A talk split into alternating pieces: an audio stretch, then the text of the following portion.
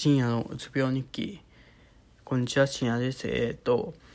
今その深夜のうつ病日記って言った後にいつも間を空けてその後5秒になるようになんかいつも設定設定というか自分で決めてたんですけどなんかそれって気持ち悪いなと思ってえっ、と多分こっから適当に深夜のうつ病日記その後にすぐ喋り出そうかなと思ってますっていうのとあとなんか今、え、ー、と、ウイスキーっていうか、ビールが一番好きなんですけど、ハイボールも好きで、で、その中でハイボールの中で一番安くて、一番安いというか、え、ー、とね、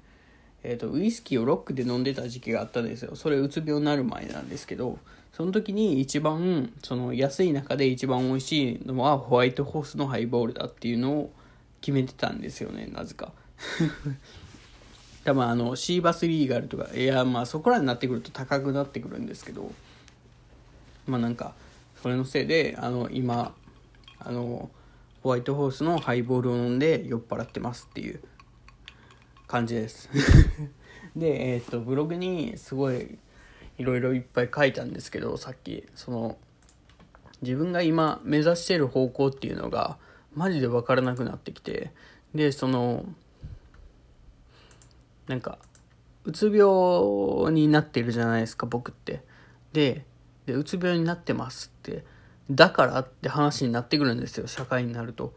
ていうのを思っててまあそれは違うのかもしれない。その考え自体もおかしいのかもしれないですけどそのうつ病だからその周りが待ってくれるわけじゃじゃないわけじゃないですか。そのでその僕ってまだ若いんですよまだ。意外と若い方だと思っててまだ21なんですよ。でそろそろ22になるぐらいなんですけどその22になったとしてもまあ何て言うんですかね20代って30代とは別なわけでその30代の30代になると体がきつくなるとかそういう話を聞くんですけどその21の僕21の僕でもその勉強してずっと椅子に座ってると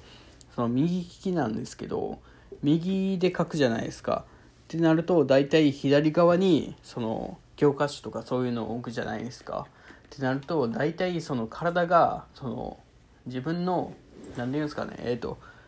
左にかけた傾くというか左越しにダメージを与えるんですよね。でそれのせいで今ずっと腰が痛いんですよ最近。ずっと勉強してるわけではないとは思うんですけどそのなんか自分の、えーと、大部分を占めてるのは今の椅子の上パソコンの前の椅子の上でそのパソコンしてるしてないは別でその勉強をしてる時間が一番長いんですよね多分。起きてる中で。って考えるとちょっと20代って結構その20代でやりたいことがあるっていうのはすごいいいことやなと思ってその僕みたいにビールを作りたいと思うのは20代で思ってるって結構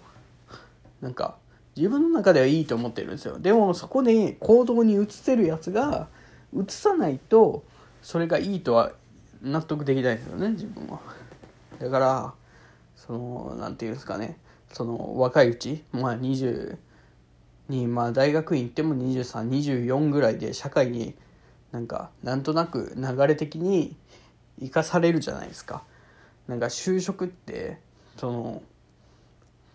僕就職課に電話したこともあるんですよ。ってか結構電話しよって毎月毎月。今はやってないんですけどそのその時に僕就職したくないんですけどって聞いたんですよ。